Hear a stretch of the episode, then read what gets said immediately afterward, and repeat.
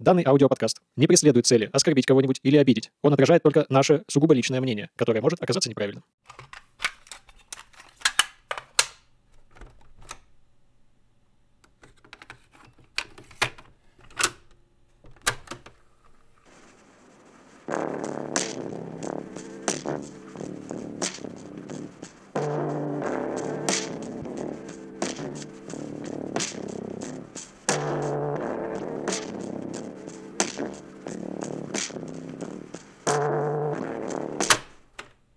Слушать можно? Слушать можно. Всем привет! С вами подкаст «Слушать можно» и мы, его ведущие, Олеся и Костя. Всем привет! Привет, наши «Слушать можно-тели». Вам, наверное, интересно, что вас сегодня ждет. Раскрываю карты сразу. Вас ждет свидание. Оу. На самом деле это название группы, про которую я сейчас вам расскажу. Начну по традиции с описания в соцсетях, но по мне оно у них там немного странноватое. Музыка – искусство, средством воплощения художественных образов для которого являются звук и тишина, особым образом организованные во времени. Но вот статус ВКонтакте прикольный. Заранее условленная встреча влюбленных. Ну ты понял, это типа определение свидания? Да, я понял. Они, то есть, очень любят определение. Получается, что да. Мгм. А все песни у них про любовь, наверное. Я бы не стала так сильно обобщать, но в целом, конечно, тема любви одна из основных. Это московская группа. Она основана в 2015 году Андреем Зеберти. Зеберти — это, кстати, псевдоним и название первой группы Андрея. С английского сленга переводится как «рассеянный человек». По музыкальному образованию он баянист, и еще интересный факт про Андрея. В детстве он мечтал быть Газмановым. Прям лично Газмановым. Да, прям лично Олегом Газмановым голосил ясные дни на всех семейных праздниках. И вообще, что это за фишка? Почему я вот не первый раз слышу, да, что все любят Газманова. Вот все те исполнители, которых я слушаю, когда я начинаю изучать их биографию, что вот сестры Павловы, Катя Павлова из обе две, они тоже там в детстве постоянно слушали Газманова, пели его песни. Вот сейчас Андрей. Это что такое вообще? У тебя есть какое-то логичное объяснение этому? Слушай, я не знаю, мне кажется, просто Газманов, он же очень такой подвижный, и поэтому детям нравится. Дети же такие же примерно бешеные, как он. Хм, не исключено. А Интересная ты хотела бы версия. быть Газмановым? Я нет. Я почему-то никогда не хотела быть Газмановым. А ты? Я вот просто раньше никогда об этом не думал до этого момента. А теперь вот думаю, хотел ли бы я быть Газмановым? Наверное, да. Я хотел бы быть Газмановым, потому что, ну, я бы в его возрасте хотел уметь делать сальто, потому что я в своем не умею. Прикольно. Если кто-то из наших слушателей Газманов? тоже... Если кто-то из наших слушателей тоже хочет, хотел, мечтал быть Газмановым, отпишитесь, посмотрим, сколько таких человек. Скидывайте видосы с тем, как вы делаете сальто. Да. Жанр инди-рок, поп-рок, новая романтика, инди-поп, постпанк. В общем, все как я люблю. Им близка эстетика групп 60-х годов. Вообще, Заберти интересно все, что было у истоков рока, панка, брит-попа и барокко-попа. Очень нравятся звуки органа, реверберации, срединный бас, клавесин. Также близки группы Трокс, Kings, The Beatles и многие другие. Я на самом деле вот из этого перечня знаю только The Beatles. Я еще знаю The Kings. Или просто Kings, как они там. А как, по звучанию похоже на Beatles? Что-то вообще есть? Немного, да. Ну, надо будет тогда потом послушать. Так что, если разделяете, вам наверняка тоже понравится. Дату создания группы они, конечно, как-то очень странно считают. Сейчас расскажу. Летом 2014 года Андрей Зеберти — вокал, Иван Галицкий — гитара и Александр Жуков — клавишное программирование, приступили к записи первого мини-альбома. И чуть позже к ним присоединяется Дмитрий Галицкий, он играл на бас-гитаре. Датой основания коллектив считает момент официального выпуска этого мини-альбома. Он называется «Юные», то есть 9 февраля 2015 года. И для меня это реально странно, что они считают дату основания не когда они собрались, а когда именно вышел их первый альбом. Как считаешь, это правильно? Мне на самом деле кажется, что правильно. Почему? Ну вы же могли, не знаю, год работать, два работать, три работать. Вы в это время уже были группой. Но почему-то дата основания, когда, не знаю, появился какой-то официальный глобальный релиз на каких-то цифровых площадках. По-моему, это нечестно. Почему нечестно? По-моему, вполне честно. Если вы ничего до сих пор не выпустили, ну, вы еще и не группа. Ну, или там, если вы нигде не выступаете. Они выступали в это время где-то? Недостаточно данных. Сейчас как будто мы в фонд SCP пришли. Куда? Типа данные удалены. Да. Послушаем с этого самого первого мини-альбома песню «Красиво». Ты,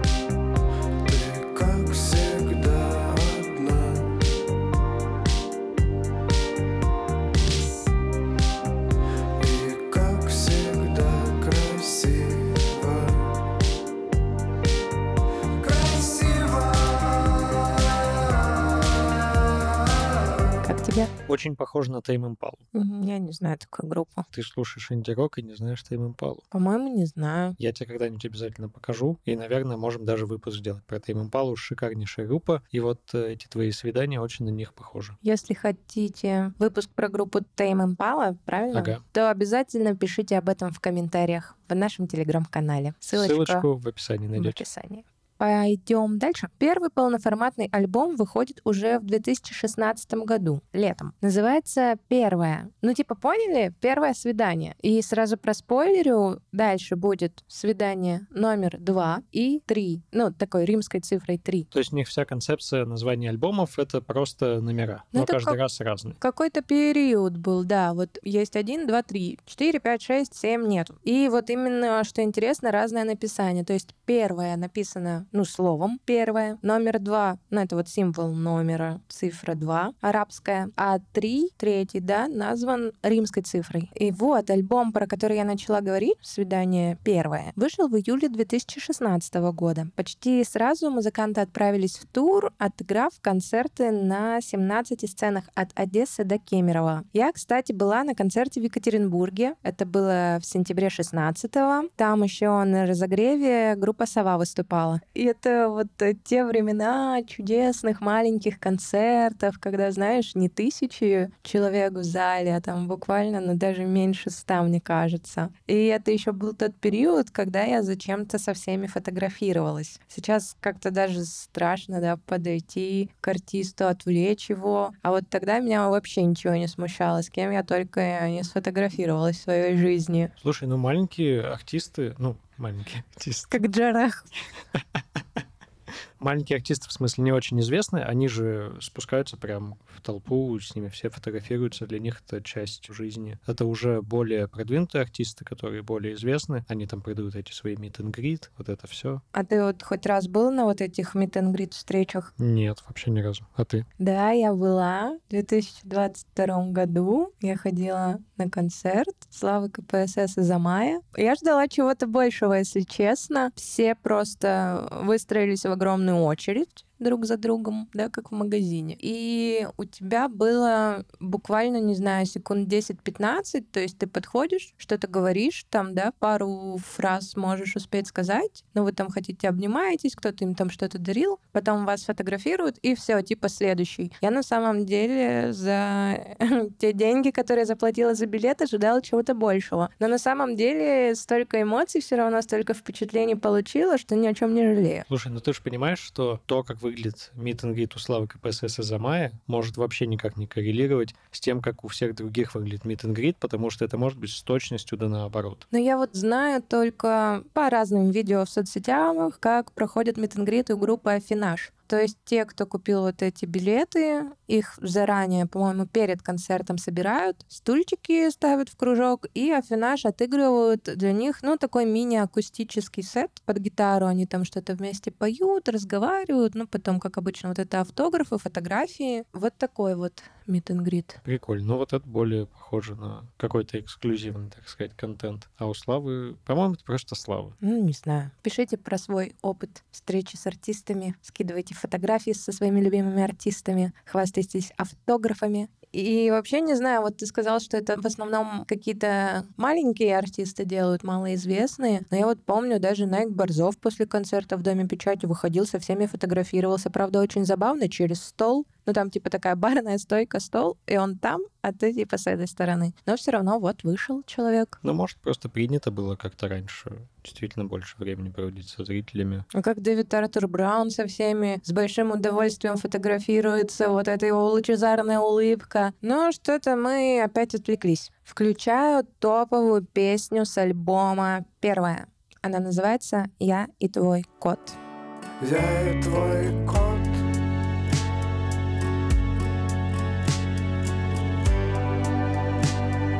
Греем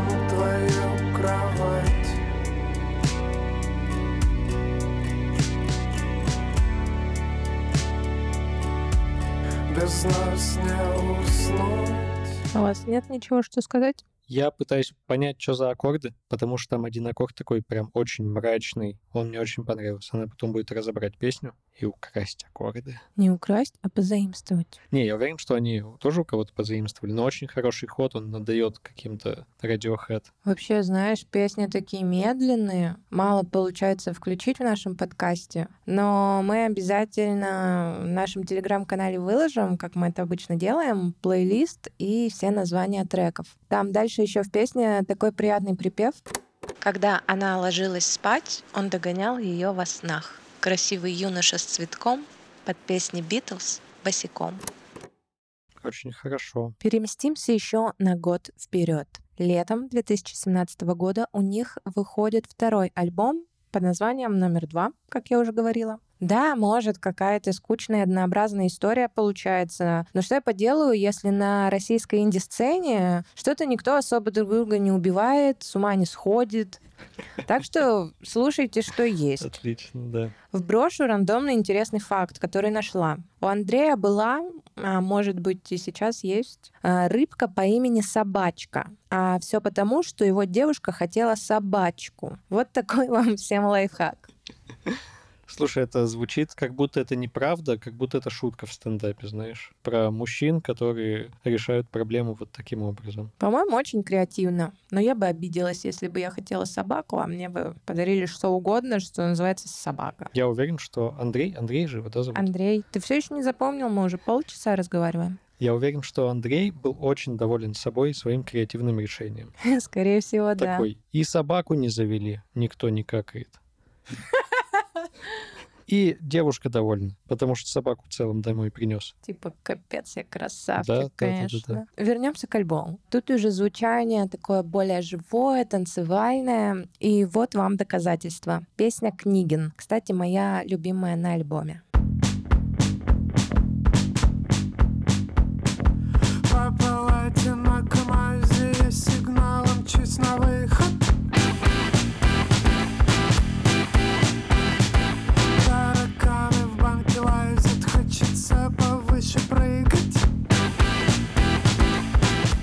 Знаешь, почему я так не люблю рок-н-ролл? Нет, не Я знаю. вот сейчас понял. Ты мне показывала в выпуске про «Дайте танк». Мне больше всего не понравилась песня, которая, ну, просто рок-н-ролл такой классический. И здесь мне не нравится, потому что рок-н-ролл. Мне очень нравится, можно же просто сходу взять и начать танцевать. Просто я сейчас сам э, задумался, почему мне не нравится рок-н-ролл. Потому что ты не любишь веселые песни. Возможно. Ну, во-первых, рок-н-ролл веселый, быстрый и очень простой. Что еще нужно? И это как раз те качества в музыке, которые я не люблю. Какой ты скучный. Форточку надо, да, открыть?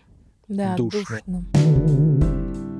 И на этом же альбоме есть одна просто великолепная с большой буквы П песня. Великолепная с большой буквы «П». Песня, потому что П Понял. песня. Типа А айва, Б буква, В ворон, П песня. Понял? Вроде бы да. Не уверен, прям на сто процентов, но вроде бы. Хорошо. И я тебе ее сейчас включу. Название тоже скажу. А ты попытайся понять, про что или про кого она. Называется 08 12 1980. Пули не знали, в кого их стреляли В полете кричали «Прости» Дальше там такой текст. Если б мы знали, в кого нас стреляли, конечно, попытались спасти. Нас выливают, мы убиваем, мы невиновны, мы просто металл. Если б мы знали, в кого нас стреляли, осечку бы дал револьвер. Нас выливают, мы убиваем, мы невиновны, мы просто металл. Это весь текст. Ну что, у тебя есть какие-то догадки? У меня есть не догадки, у меня, как и всегда, есть правильный ответ. Угу. Тут достаточно все очевидно. Это, конечно же, песня про убийство Джона Леннона. Да, все верно. И значит, у них не все песни про любовь. Ну, получается. Есть и нормальные. В смысле, нормальные про любовь это тоже нормальные песни. Вернемся к истории. А летом 2018 года выходит третий альбом под названием «Три». И так интересно, да, я вот заметила, первый альбом вышел 15 июля 2016 года, второй 14 июля 2017 года и третий 13 июля 2018 года. Интересно, есть ли тут какая-то тайна? Или это просто пятницы в середине года были выбраны? Ну, может, просто красиво, что у них каждый альбом выходит на день раньше. Не какой-то прям смысл и конспирология, а просто, типа, красивенько. Но это ведь еще и каждый раз пятница. Тогда может быть какая-то конспирология. А как ты думаешь вообще, когда лучше выпускать альбом? Или нет каких-то определенных э,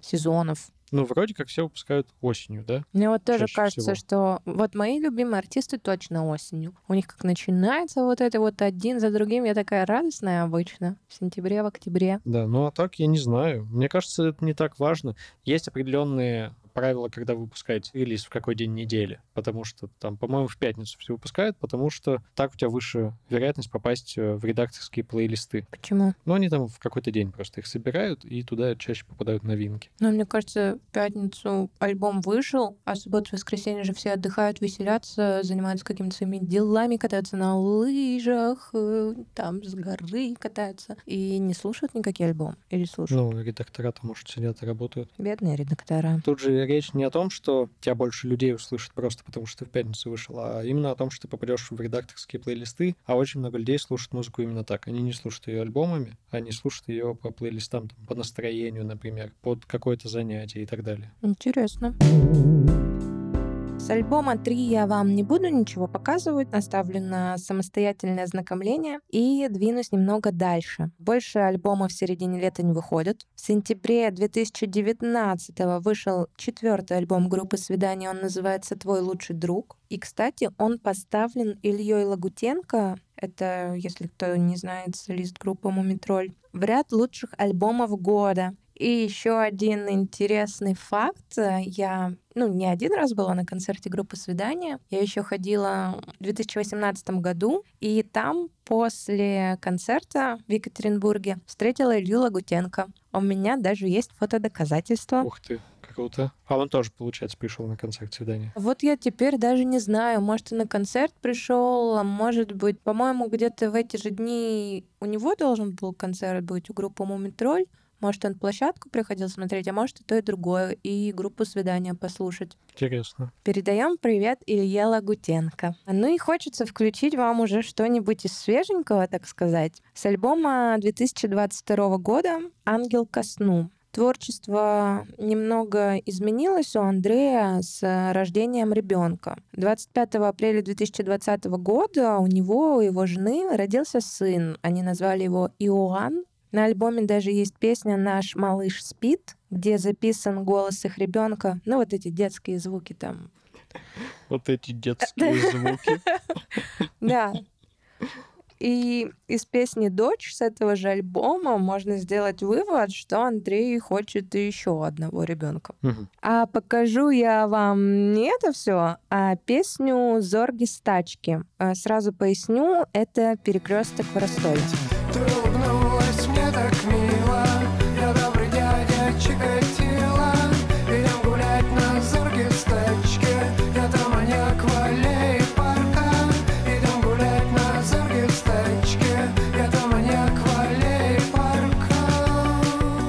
Очень интересный текст. Я когда первый раз услышала эту песню, почему-то сразу вспомнила про подкаст «Дневники Лоры Палны». Вот ты сейчас песню включила, и я про него вспомнил. Я думаю, что ребятам очень бы понравилось. Да, надо будет показать Мите и Маше. Если у кого-то есть связь с Митей и Машей, обязательно отправляйте им наш подкаст и говорите, вот, слушайте. Да, было бы прикольно. И хотелось бы завершить свой рассказ цитатой Андрея из одного интервью. Цитата про развитие.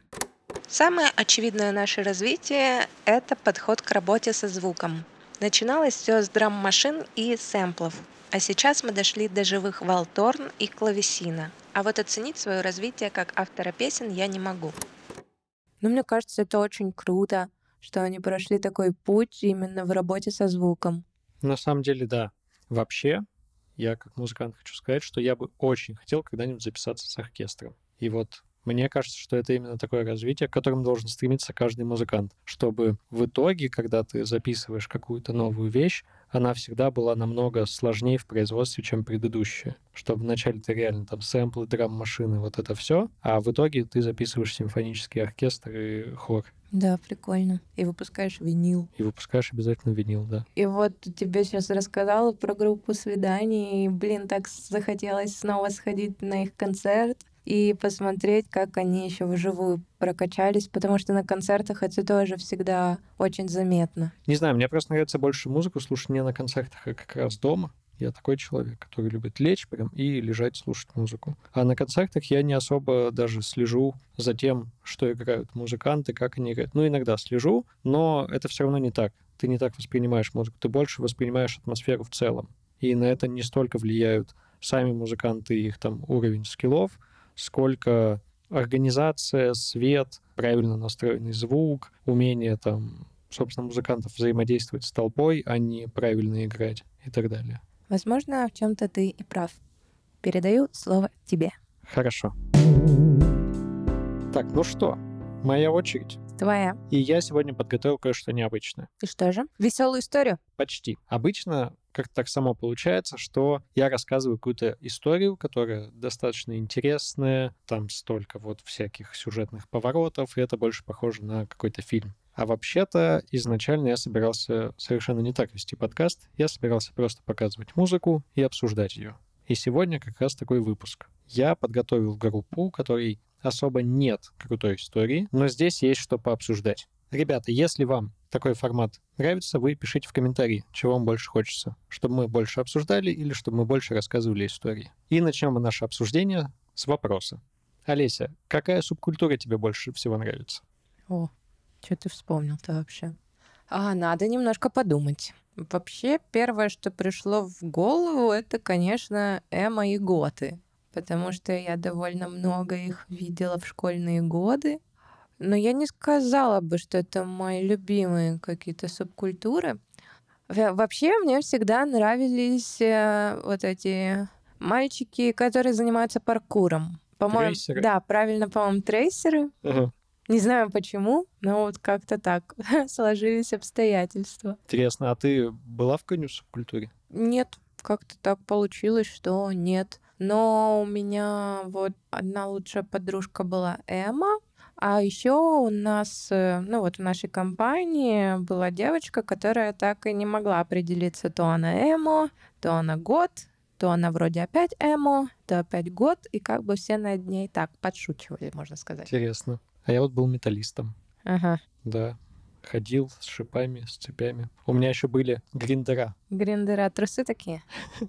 ботинки, ботинки. А, точно. с металлическим ботинки. носком, такие на высокой подошве. Только у меня они были немного странные. Они же есть разной высоты, и эта высота меряется в кольцах под шнурки. Мгм. Типа есть три кольца, шесть колец, 12. И от Девять. чего это зависит? От размера члена? Да, чем э, больше колец, тем меньше член. У меня вот было на три кольца. И они еще были не черные, как должны быть нормально, а с таким синим отливом. Как, наверное, и ты в подростковые годы. Нет, я в подростковые годы, кстати, не пил. Я очень поздно вообще попробовал алкоголь. И он тебе и сейчас не нравится, И да? он мне и потому сейчас что не под- потому что наш подкаст слушает твоя мама. Да, мам, привет. Ну, я правда поздно начал пить. Да нет, мне ты можешь не рассказывать, мне без разницы. В 17. Хорошо. Ну, я первый раз попробовал пиво в 15, и мне не понравилось. Какая-то херня. Тебя не лечили от кашля горячим пивом? Вот Нет. я вот так в детстве по- попробовала. Нет, меня не лечили. Но я иногда у папы пробовал, да. Как-то об этом в школе сказал, что я у папы пиво иногда пробую. На меня так учительница посмотрела, как будто, знаешь, это я из неблагополучной семьи. Так вот, возвращаясь к субкультурам. Были такие, значит, готы, про которых ты, собственно, упомянула. Вестготы. Фест-готы, да. Они мне, кстати, нравятся больше всего. Вестготы? Готы. Но мне кажется, это самая красивая субкультура из всех. У них, правда, есть что-то очень эстетичное. Вкус у них очень хороший во всем. И в музыке, и в, в во внешнем виде. Мне они, правда, казались красивыми, до сих пор кажутся. Ну, есть что-то у них такое загадочное, притягательное. Вот этот весь черный цвет. э, Да, так вот. И когда-то я, значит, ходил на немецкий язык, и в мою же группу ходила девушка. И она была готессой, правильно, да, так? Я не знаю. Да, если кто-то готесса, скажалось, скажалось-то. Экономлю время. Если кто-то готесса, скажите нам, пожалуйста, как правильно вас называть. Так вот, Готесса, наверное. наверное, да. В общем, она была готесса, и мы что-то на этой почве с ней заобщались, ну, потому что у нас были примерно одинаковые вкусы на музыку. Металлисты, Готесса. Они, если честно. Да. Я ей как-то дал флешку, говорю, скинь мне музыки. Ой, это уже времена флешек, а не вот это, когда диски, там какая-то эта программа, прожигаешь диск, записываешь на него музыку. Нет, это уже флешки. И она мне скинула кучу своей музыки. Сколько там вот было на этой флешке? 2 гигабайта. О, И там была эта группа. И я просто влюбился в эту группу. И до сих пор она мне нравится. На самом деле это такой небольшой мой guilty pleasure, потому что они немного кринжовые. это группа Otto Dix. Почти. Otto Dix очень много у них заимствовал и тырил. Все. Уже пора раскрывать карты. Это группа Лакримоза. Мгм. Одна из самых вообще влиятельных э, групп в готической музыке. Или как это называют в Германии. Schwarze Szene. А Schwarze это что? Это черная. Черная сцена. Красиво. Ну, переводится это обычно как темная сцена, там на английском, соответственно, dark scene, а вот в немецком в оригинале это Schwarze Szene. В общем, это группа Лакримоза, и, конечно же, ее основатель и бессменный лидер Тило Вольф. Он тоже волк, получается? Да, как Варг Викернес, только этот с рождения Вольф. Он не Кристиан, А, он Тила. он Тило. Тила текила. Он родился в 72 году. Ага, значит, путем нехитрых математических вычислений можем понять, что ему в 2022 году исполнилось 50 лет. Это Да. юбилей, это Да. полвека, полцентнера. Полцентнера.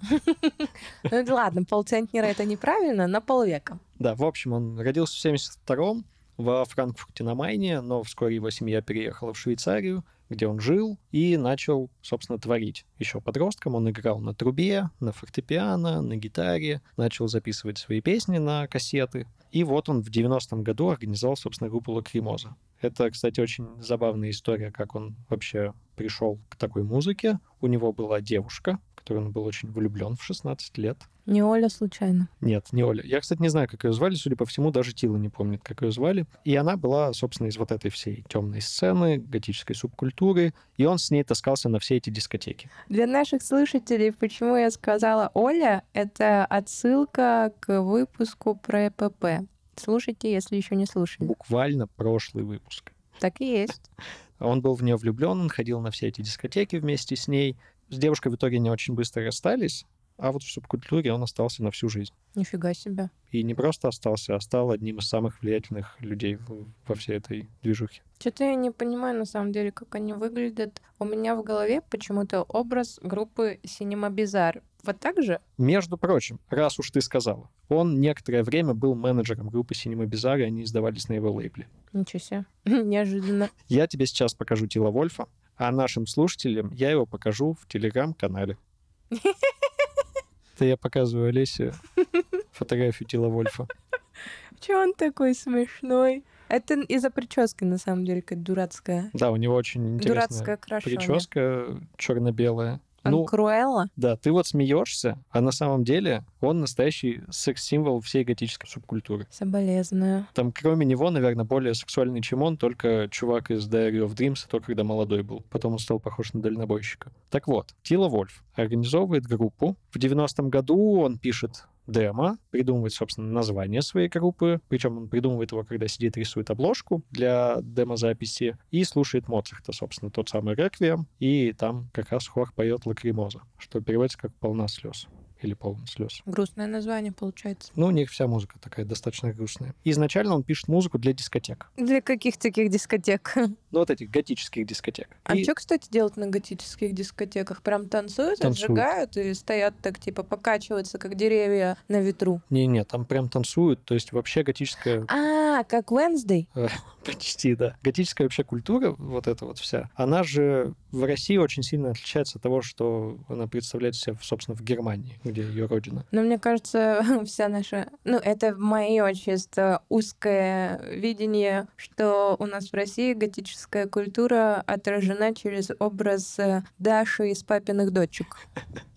Да, да, в целом так и есть. Хотя она ничего из готического вообще не слушала, во-первых. Да, у нее там не было ни дарквейва, ни готик рока, ни готик метал, вообще ничего. Она слушала, блин, Акаду. Знаешь такую группу? Даже помню, что он слушал. Нет, группы такой не помню. Такая дичь, просто ужас. Вот. Но из всех папиных дочек, да, мне нравилась больше всего Даша. Тогда, наверное, тебя порадует новость, что скоро выходит второй сезон. Как раз вот про семью Даши и Веника. Но она, как я понимаю, там куда-то пропала или что. И вот э, отец-одиночка, это уже Веник, у них там четыре дочки. Не знаю, я, наверное, не буду смотреть. А я буду. Ну, с одним единственным условием. Если там есть бублик. Этого не было в тех материалах, которые я читала. Просто, блин, если бы я перезапускал папиных дочек, первое, про что я бы написал, что там будет бублик. Он там самый классный. Но будем надеяться, что ассистенты режиссера по реквизиту сохранили эту игрушку или найдут такую же. Да, все, возвращаясь, к, собственно, к теме. Первый альбом он пишет в стиле Dark Wave. Это как раз то, что играет Отто Дикс. Или играл. Я волна,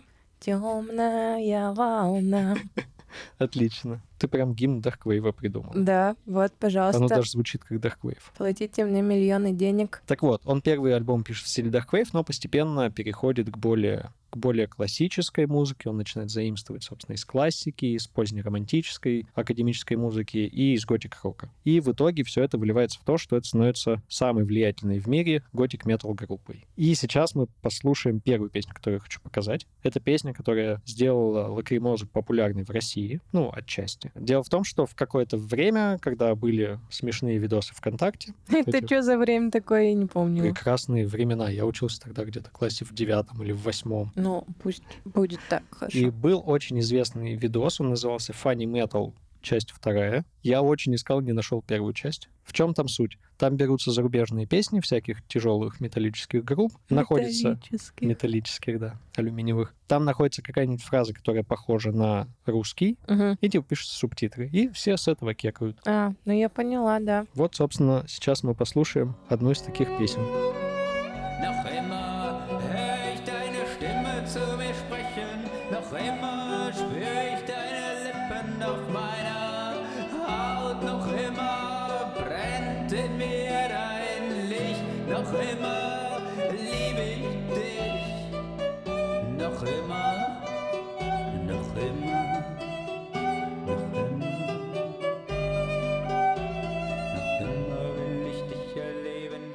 Знаешь, на самом деле меня удивило то, что я услышала. А, Мне кажется, я до этого никогда лакримозу не слышала, но сознательно уж точно. Все равно нарисовался образ в голове, да, вот этот какой-то готический. Я представляла себе совсем не такую музыку, скрипки какие-то. А еще почему он поет? Нахрена? В этом и была шутка в видео Funny Metal. Поняла. Поняла. Все кекали с того, что Теловольф такой, нахрена? Еще так грустно, что, знаешь, это прям отражает то, что ты думаешь. Ты вот просто живешь под эту песню, такой, нахрена? А как ты себе представляла вообще музыку Лакримозы? М, Ну, что-то такое протяжное, заунывное, высокое. Ну, вот голос выше, протяжный, более мелодичный. Ну и музыку не такую представляла. Это какая-то ведь классическая музыка получается. Ну да, да. Хотя это с ранних альбомов, где еще очень много электроники, Darkwave, это просто такая песня. А вот позже там появляются реально настоящие классические элементы. Это происходит с альбомов Inferno, там уже записываются классические музыканты. На альбоме Штилле уже появляется оркестр, прям настоящий симфонический оркестр. Прикольно. И вот в 99-м, а к 99-му, кстати, уже Тиловольф в свою группу взял девушку из Финляндии, ее зовут Анна Нурми, и она там полноценный соучастник. Потому что все остальные там сессионные. Тиловольф очень такой требовательный мужик, и он все делает сам. И вот Анна Нурми единственная, кого он хоть сколько-то слушает, ей даже разрешено в группе песни писать. А они муж и жена? Про это были всякие слухи, мол, у них любовные отношения, но они очень скрывают вообще свою личную жизнь, поэтому этому нет ни подтверждений, ни опровержений. Угу, понятно. Но вроде как какое-то время, да, они были в э, романтических отношениях, но не прям женаты. Угу. В 99 году Тила Вольф и группа Лакримоза уже настолько известны, что у них появляется возможность осуществить мечту, мне кажется, любого музыканта в этом мире. Это записать лондонский симфонический оркестр, лучший оркестр в мире, в студии Эбби Рот, лучшей студии мира. Что-то про Бирот я слышала. Но Эбби Рот — это там, где писались все, по-моему, лучшие альбомы. Битлз, Это Битлз, у них есть прям альбом, который называется Эбби. Рот. точно. Там писались Pink Floyd. Господи, там кто только не писался. Это реально лучшая студия мира. И вот Лакримоз записывает там лондонский симфонический оркестр, собственно, в студию One. И у меня есть некоторые вопросики Ко мне? к альбому Элодия, который А, как раз... не ко мне. Да. Почему там такой херовый звук? Почему? Как можно было на Эбби Рот записать лондонский симфонический оркестр и при этом так херово все свести? Ну, может, ты, как обычно, докапываешься. Да я до этого просто ни разу не слышал альбом, записанный на Эбби Рот с плохим звуком. Ни разу. А вот кто-то другой сказал, ой, какой плохой звук, или только ты. Нет, очень многие говорят, что у Лакримозы непонятно почему плохой звук. Как будто Тила Вольф настолько все хочет сам делать, что даже сводит сам, как может. Может, такая была задумка. Короче, Элоди — это реально очень крутой альбом. Я его считаю вторым по крутости альбомом Лакримозы. Вот почему. Во-первых, ну ты, наверное, знаешь, насколько я люблю концептуальные альбомы. Конечно, знаю. А Элоди — это прям готик метал опера. То есть там сюжет, там два действующих лица, это как раз Тила Вольф и Анны Нурми. Там сюжет, там крутые оркестровые аранжировки. Тила Вольфа, кстати, написал полностью сам все партитуры. Великолепнейший альбом. И оттуда мы послушаем трек «Хальтмищ». У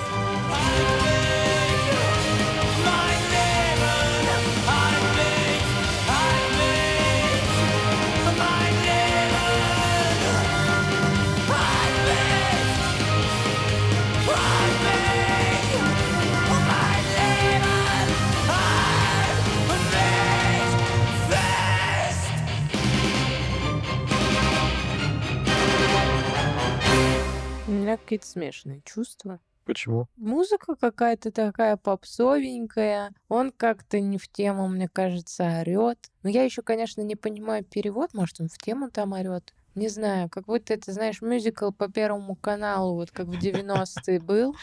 Прекрасно. Ну подожди, нет, что значит не в тему орет? Как это не в тему орет? Очень даже в тему. Это, во-первых, финал э, песни, да? Он здесь уже на надрыве. Максимальная кульминация и вот такой финал в классическом стиле, прям как у лучших композиторов раннего романтизма. Пусть будет так. Так, давай обсудим. Что значит попсовые мелодии? Но они какие-то такие очень знакомые, как будто заезженные. Так. То как будто бы, не знаю, под такую музыку Дима Колдун должен петь. Так ты же слушаешь инди-рок. И Найди что? мне, пожалуйста, инди-рок с незаезженной мелодией, не попсовой. Там все не заезженное, все особенное. Ну, не знаю. В общем, на альбоме Элодия уже прям оформляется стиль лакримозы, такой классической, благодаря которому она стала известна. Многие определяют его как готик метал, что не совсем корректно. Многие определяют его как симфонический металл, Что тоже не совсем корректно. что тоже не совсем корректно. Здесь, мне кажется, нет правильного ответа. Вообще неправильно определять группу каким-то конкретным жанром. У нее есть элементы каких-то жанров, но у нее есть собственный стиль. И вот Лакримоза как раз та группа, у которой есть собственный стиль.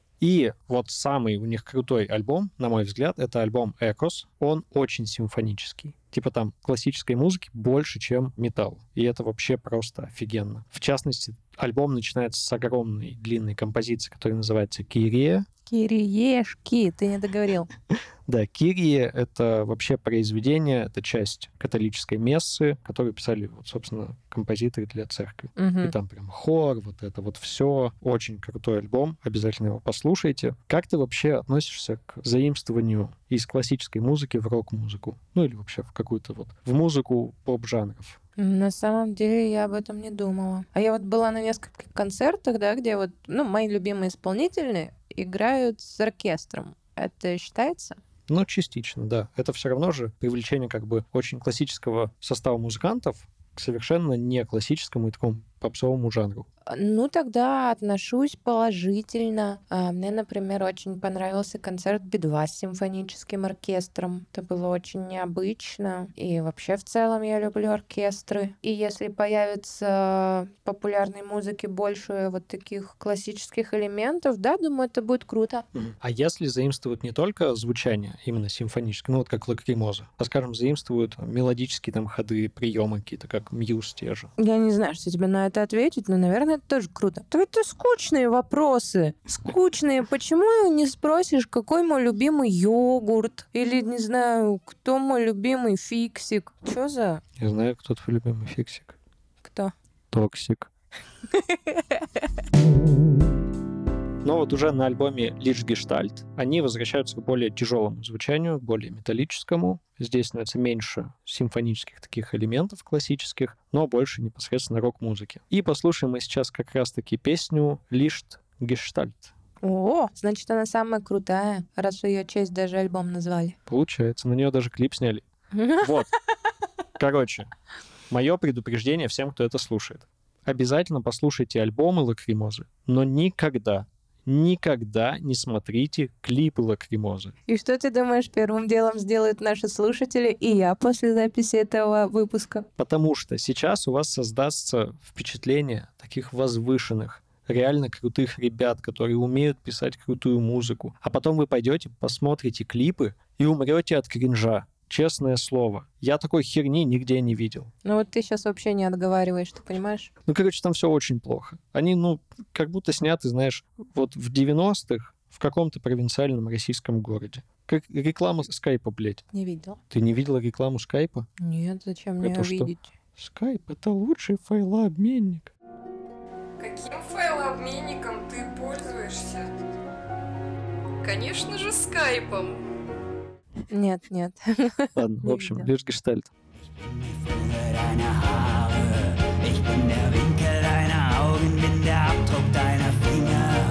Ich bin der Saft in deinen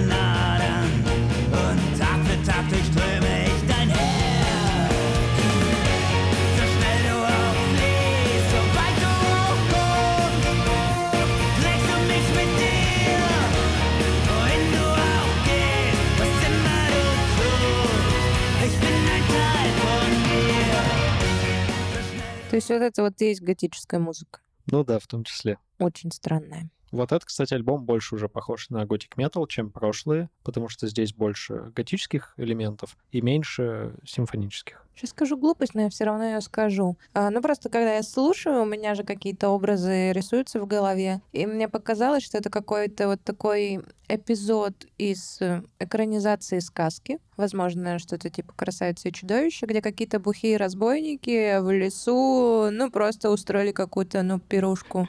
Так, интересно. Все. Я такого отзыва на творчество Лакримоза еще не слышал. Но это не отзыв, это просто образы, которые родились под э, эту песню. Хм, интересно. А я сначала подумал, когда ты начал говорить, что как в «Красавице и чудовище», что это чайничек поет. Нет. Чайничек женщины там вообще-то. Да? Да. Ничего И себе. ее ребенок чашечка. Мгм. Это у которого башка отломленная. Не отломленная, она треснутая. Ну, вот этот альбом, правда, больше готический. А, кстати, ты же слушаешь тоже готик рок. Это Чего ты? Ты же The Cure слушаешь. Правда? Да, The Cure — это готик рок. Вообще не похоже. Не знаю. Тогда я вообще не знакома с теорией, получается. И на этом альбоме точно такой же отвратительный звук, как на всех предыдущих. И я этого искренне не понимаю. Как может группа такого масштаба допускать такой плохой звук? Вот мы сейчас же слушали, все нормально. Да нет, Да. правда плохо сведено. Как, как вот вообще ты относишься, когда реально плохо сведено? Точно уверен, что ты это у меня хочешь спросить. Ну, ты хотя да, слушал вот проспект космонавтов, я, например, слушала. Ой, да там просто не сведено. Мне нравится. Там звучит так, как будто школьники что-то в FL Studio накидали. Ну, не исключено, что так и было. Эти твои еще, буераки. Все там нормально. Нет, там же все конфликтует. Ты сейчас ты со мной конфликтуешь, ты это осознаешь?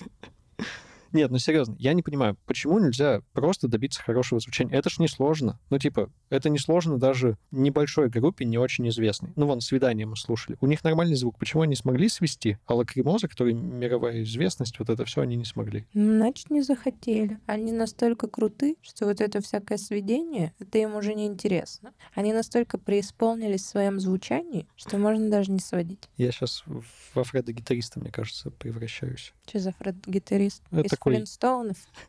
Да, да. Это такой ютубер на российском сегменте Ютуба, который, ну, он вообще преподаватель по гитаре, и самая его популярная видео, видеорубрика на Ютубе — это «Умеет ли?». Он берет какого-то известного гитариста и разбирает, умеет ли тот играть на гитаре. Чаще всего не умеет. Мгм. Например, Джимми Пейдж. Это из Led Zeppelin. И вот там примерно такие же диалоги э, комментаторов и, собственно, Фреда. Они ему говорят, типа, да им не нужно уметь играть, они уже такие известные. А он говорит, все равно нужно уметь играть. Вот я так же считаю, на самом деле. Независимо от того, известный ты или неизвестный, ну, можно ведь звук хороший сделать. Ну, это же банальное уважение к слушателю. Это вообще уважение не то, что к слушателю, к самому себе и к музыке. Как тебе совесть позволяет музыку нормально не свести, свою же? Главное не то, как она звучит, а что ты в ней в это все заложил. Но сведение же, ну вообще не только сведение, а вообще работа со звуком, она же помогает тебе как раз лучше это до слушателя донести. Не знаю, до меня всегда все нормально доходит. Может, это дело в тебе? Так нет, просто ты услышишь что-нибудь, подумаешь, плохая музыка, и не поймешь, что она плохая. Я подумаю, плохая музыка, надо еще ее послушать. Ну это да, это, конечно, да, но ты подумаешь, типа, ой, мне не нравится такая музыка, и не поймешь, что она тебе не нравится, потому что она про- просто плохо звучит. Помнишь, собственно, так было с группой Буйрак? Ты такой ради прикола мне показываешь, смотри, какой ужас. Песня «Страсть к курению», по-моему, или что-то да, такое. Да, да, да, да. Я Как такая- клип. Такая замечательная, нужно послушать все. Я до сих пор жалею. И я на самом деле ведь была права. Это в тот момент они еще были не такие известные. И вот, ну не могут же миллионы людей ошибаться. Могут, Не могут, могут, могут, могут. не могут, не могут, Могут, не могут, не могут, Могут, не могут. могут, не могут. Вот еще про что хотел рассказать. Олеся, как ты относишься к диктатуре в музыкальных группах? Я с ней не сталкивалась, потому что я не в музыкальной группе. А вообще, как ты считаешь, возможно ли вот в музыкальном коллективе настоящая демократия, когда люди вместе творят какое-то искусство, и у всех равный вклад, и все довольны? Ну, Знаешь, мне кажется, если вот у вас до хрена времени, у вас нет никаких сроков, пожалуйста, вот это обсуждайте, разговаривайте, слушайте друг друга. Но мне кажется, наиболее эффективно, ну да, реально, когда есть какой-то один человек, который сказал, вот делаем вот это, это, это, вот тогда. И все, шаг влево, шаг вправо, уходите из группы.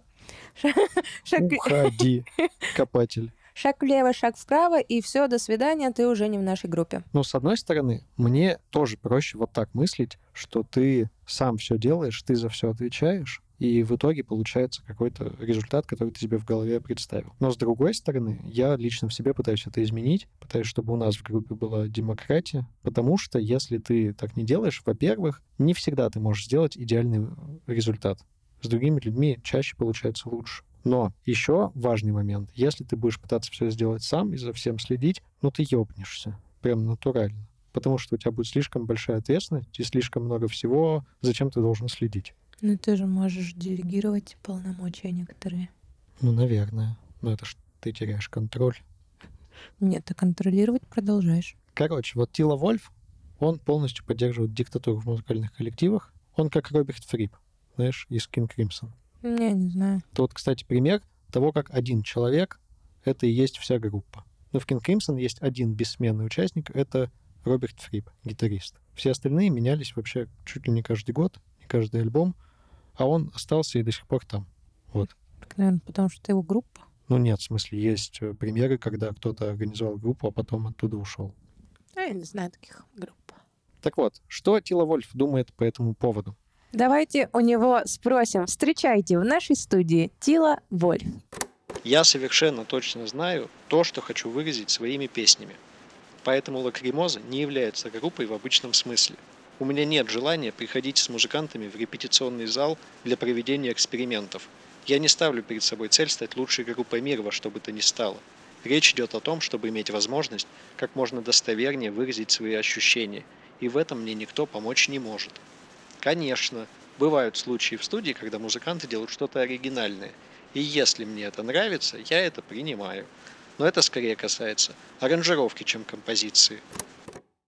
Вот. И в чем он не прав? Но многие считают, что не прав. Но у него, как я говорил, есть один человек, которому он хоть сколько-то доверяет. Анна. Да, Анна, Анна. через Е. И вот зря. Я искренне считаю, что зря. Почему она рыжая? Нет, она брюнетка. Мы ничего не имеем против рыжих. Да. Не знаю. Я, кстати, не знаю, натуральная она брюнетка или нет, но брюнетка. Господи, а кто, собственно, в готической вот этой всей субкультуре не брюнет? В Синема Бизар все же были белые, нет? Не знаю. Я не знаю, как они выглядели. Как из аниме вроде, да? Да. Так вот, лично мне понравилась одна единственная песня, которую написала Анна, и это с нового альбома, с последнего, 21 года. А все, что написала до этого, мне вообще не заходит. А ты читал все переводы? Я вообще переводы не читаю, ничего заняться нечем. Я же не это слушаю. А му- музыку... Ой, господи, я тексты один раз прочитал тексты Тила Вольфа. Рассказывай. Ну, во-первых, очень много текстов про любовь, естественно. Такое вот все. Но они не очень. Честно. Тексты прям так себе. Он музыкант очень хороший, он великолепный композитор, поэт он, ну, средненький. Его спасает только то, что он поет на немецком. Немецкий очень красивый язык. Самый красивый язык. Серьезно, я считаю немецкий самым красивым языком. Я его слышу, у меня просто прям мурашки по коже бегут. Это вот одна из причин, почему я настолько сильно люблю Лакримозу, потому что они поют на немецком. Вот, кстати, почему мне нравится песня Анны Нурми. Она поет чаще всего на английском. Мгм. И это вообще ломает всю атмосферу, это ломает всю прелесть этой музыки. Петь такую музыку на английском, это Кощунственно. не то, что кощунственно, это, ну, не знаю, это как Баха играть, не знаю, на детском пианино. Вот примерно так. Английский очень слабый язык для этой музыки. Я видела название мероприятия в детской филармонии «От Баха до Бабаха», что бы это ни значило. Прекрасно. Кстати, про новый альбом. Почему кстати? Потому что мне понравилась э, одна единственная песня Анны Нурми с нового альбома, с последнего. Вот новые альбомы у них вообще какие-то странные. С одной стороны, там уже чуть-чуть получше звук, чуть-чуть, не сильно. Там есть вот эта тяжелая часть, прям готик метал. Там есть симфоническая часть в достаточном количестве, но там добавляется новый элемент. Очень странный для их музыки. Это дарк кабаре. О, про Дарк Кабаре я уже от тебя слышала. Ты нам тогда советовал послушать Тома Вейтса. Да. Но у него это более такое какое-то пьяное дарк кабаре, более джазовое, а у этих более классическое такое конца 19-го, начала 20-х веков. Такое кабаре. И в итоге это звучит просто как шансон на немецком языке. Очень смешно. Ну, наверняка со своим шармом. В какой-то степени да. Но при этом видно, что они очень сильно прокачались. На альбоме «Хофнунг» самая первая композиция, она большая, там 11 или 15 минут, она настолько эпичная. Я, когда ее первый раз слушал, я чуть не расплакался. Не потому, что она какая-то трогательная, там, по-моему, текста чуть-чуть совсем, а из-за того, насколько она эпичная, и какие вообще эмоции вызывает просто своим звучанием.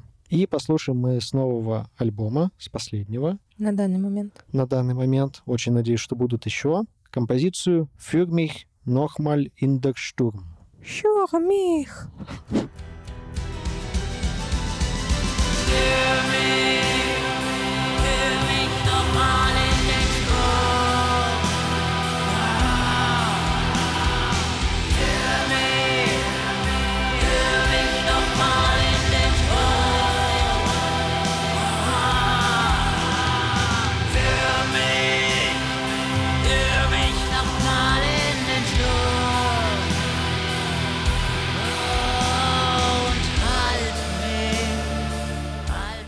Шурмих! Что-то напоминает, не понимаю, что. Ну, слушать можно, но я как-то слушаю без удовольствия. А мне очень понравился вот последний альбом. Ну, вообще, мне очень нравится Лакримоза. Не знаю, почему тебе не нравится. Прекрасная музыка. Очень эпичная. Очень души такая раздирательная. У них есть какая-то вот эта красота такая, знаешь, позднеромантическая. Что ты имеешь в виду под позднеромантическим? Но есть же романтический период в классической музыке. Да, у нас есть барокко, это который на Бахе заканчивается в целом. Есть классический период, это там, где Гайден, Моцарт, который заканчивается Бетховеном. И есть романтический, это там, где все самые крутые. Лист, Мендельсон, Малер, Вагнер и вот эти все. А у вас тоже в кабинете музыки на портрете листа была подписана еще одна лишняя буква? Ну, типа глист. У меня не помню, по-моему, нет. Странно. Вот. И как раз поздний романтизм, уже переход к экспрессионизму, ко всяким Дебюсси вот этим всем. Дебюсси. Дебюсси. Как раз вот этот поздний романтизм, это и есть вот в музыке Лакримоза. Ну, просто я вообще довольно далека от классической музыки. А, Мне нравится неоклассическая, а классическую я не всегда понимаю. Я стараюсь, да, хожу в филармонии, что-то слушаю, но каждый раз просто сижу, у меня такой пустой взгляд, я жду, когда это кончится, выхожу и думаю, и что это было, зачем мы потратили время, и вот ничего не понимаю, но очень на самом деле хочу научиться понимать. Обязательно когда-нибудь сделаем выпуск про классическую музыку, что-нибудь из классического. Но если вкратце, то нельзя просто взять и понять классическую музыку. Нужно разбираться в формах музыкальных. И тогда тебе резко открывается вообще какой-то новый мир. Ну, то есть, если я не училась в детстве, в юношестве, в музыкальной школе, то я уже ничего не пойму. Не-не-не, достаточно там посмотреть пару видосов на Ютубе или почитать банальную Википедию, и резко начинаешь на все по-другому смотреть. Надо попробовать. Я, когда начал вот читать про формы классической музыке, прочитал про сонатную форму и пошел слушать э, симфонию Бетховена, я вообще просто в шоке был. Меня прям разорвало. И есть вот в их музыке что-то такое вот позднеромантическое, как я уже говорил, и это очень сильно выделяет их на фоне всей остальной готической субкультуры, потому что у всех есть что-то такое, знаешь, более средневековое, что ли, более мрачное, более какое-то оккультное, близкое ко всякому вот этому сатанизму и вот этому всему, или что-то индустриальное у тех, кто в основном Dark Wave и Industrial слушает. А у этих что-то такое вот реально красивое. Как ты вообще к готической субкультуре относишься? Как положительно, они, правда, такие интересные на вид ребята. Я представляю вот эта косметичка Гота, где там пудра белая, помада черная, тушь черная, тени черные, карандаш для бровей черный, наверное, румяна черный, хайлайтер черный, но это я уже, конечно, привираю. И вот вся вот эта вот этот такой флер загадочности вокруг них. На самом деле, мне кажется, это не совсем правда, что они тусуются на кладбищах. Но если даже тусуются, ну если им нравится, то пожалуйста. А я недавно узнал, о чем на самом деле вся эта готическая субкультура. И о чем же? Она о том, что люди должны уметь выражать свои чувства и не бояться этого. Именно поэтому она такая именно немецкая. То есть почему вообще это все сформировалось в Германии? Потому что в Германии э, есть такой как бы менталитет, хотя это очень заезженное неправильное слово, что ты должен свои чувства скрывать, ты должен быть приличным человеком, не выделяться и жить как нормальный человек. А молодые люди такие типа, ну мы же чувствуем. Нам бывает страшно, нам бывает грустно, мы иногда хотим поплакать, мы иногда хотим посидеть в депрессии, в унынии, и мы должны иметь на это право. И это все вылилось в готическую субкультуру. Прикольно, очень правильные посылы. Но во всей этой готической субкультуре кажется, что они все какие-то сатанисты. Ну да, есть Сейчас такое. вот если бабку из подъезда включить, то они сразу автоматически сатанисты. Ходят что-то все в черное одеты, и на тело Вольфа смотришь, думаешь, ну, понятно, вампир какой-то. Особенно учитывая, что он вообще не стареет. Я недавно смотрел интервью с ним, ему 50, блин, лет. Он выглядит моложе меня. А может, просто хороший макияж, Да нет. хорошее освещение, И лайвы я смотрел. витамины пьет, может быть. Э, Кровь. Лайвы я смотрел. Он там молодой, а на Нурме ей видно, что 50. Хм, интересно. Короче, несмотря на весь вот такой имидж, и кажется, что они там все оккультисты, вампиры, сатанисты, Тила Вольф на самом деле священник. Да ладно. Да, он в 2017 году получил сан священника, и они вместе с Анной даже поют в церковном хоре. Блин, очень интересный факт и очень неожиданный. И он искренне верующий человек. А как-то в тусовке из-за этого к нему по-другому относятся или уважают, принимают? Ну, никто его за это не осуждает, конечно же. Вообще, кстати, готическая субкультура, она достаточно инклюзивна. То есть там никого особо не осуждают. Прикольно. И Тила Вольфа там вполне принимают с тем, что он верующий, и он много об этом говорит, что ему не нравится вот такой, такое отношение к э, готам, как каким-то сатанистам. Он говорит, ну вот мы там, типа, у нас вся группа, очень верующие люди, настоящие там католики, протестанты, не знаю, кто они. И что это совершенно неправильно расценивать вот так эту культуру. Я тоже очень удивился, когда узнал. Ладно, в общем, вот такой у нас получился, можно сказать, флуда-выпуск. Мы просто Нет, болтали. это не флуда выпуск. Когда-нибудь мы еще сделаем флуда выпуск, Обязательно. где будем отвечать на ваши вопросы. Да, пишите вопросы, мы на них потом ответим. В общем, вот такой получился выпуск. Болтательный, разговорный.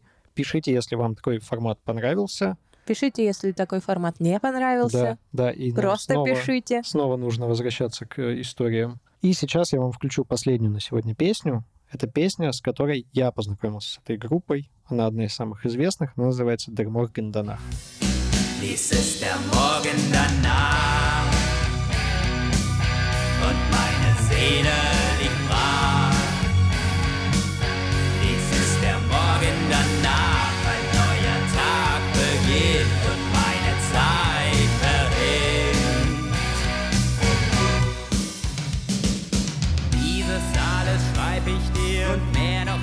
Может быть, я, конечно, ошибаюсь, но мне это напомнило какой-то русский рок, возможно, Агату Кристи. Но Агата Кристи тоже готик рок. Серьезно? Да, да, господи, они все спиздили с The Cure. Конечно, они готик рок. А Не- кто еще у нас готик рок? Кино. Кино? Готик рок? Они частично. New Wave, там вот этот весь No Wave, вот это для совсем уже душнило ставим. Но у них есть большие элементы из готик рока, потому что они тоже у The Cure все пиздили. Ну ладно. Такие дела. Ну что, ребята, на этом все. В смысле, все еще не все. А как же рекомендации? Давай я начну. Хочу вам порекомендовать сегодня целых два мини-альбома. В совокупности это 8 треков. Группа Дырослов.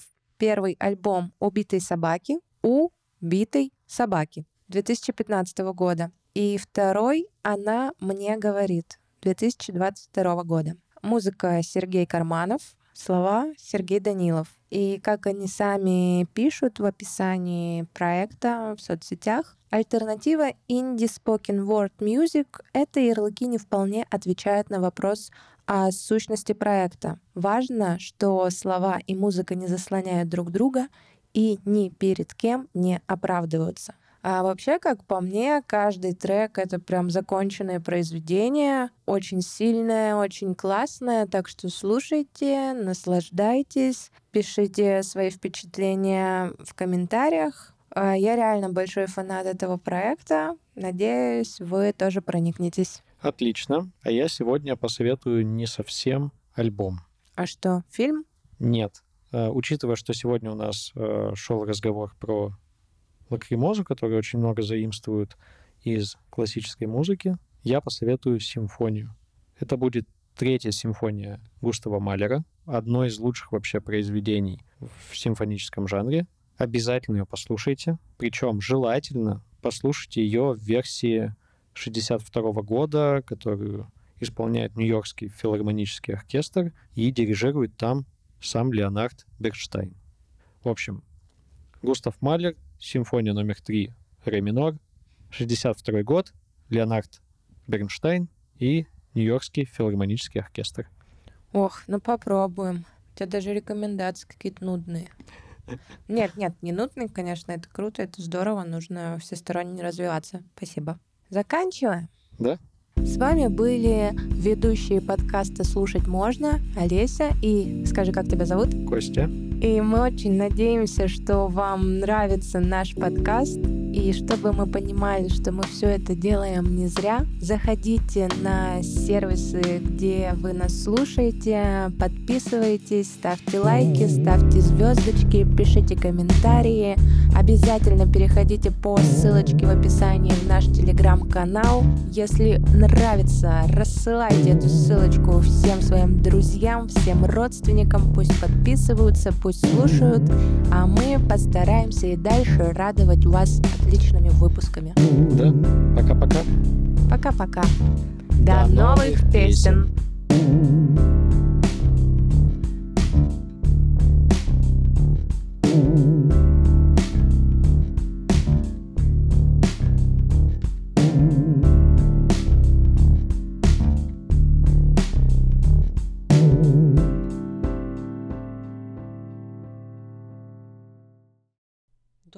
schuurzuurt en zag. Hoe is ik?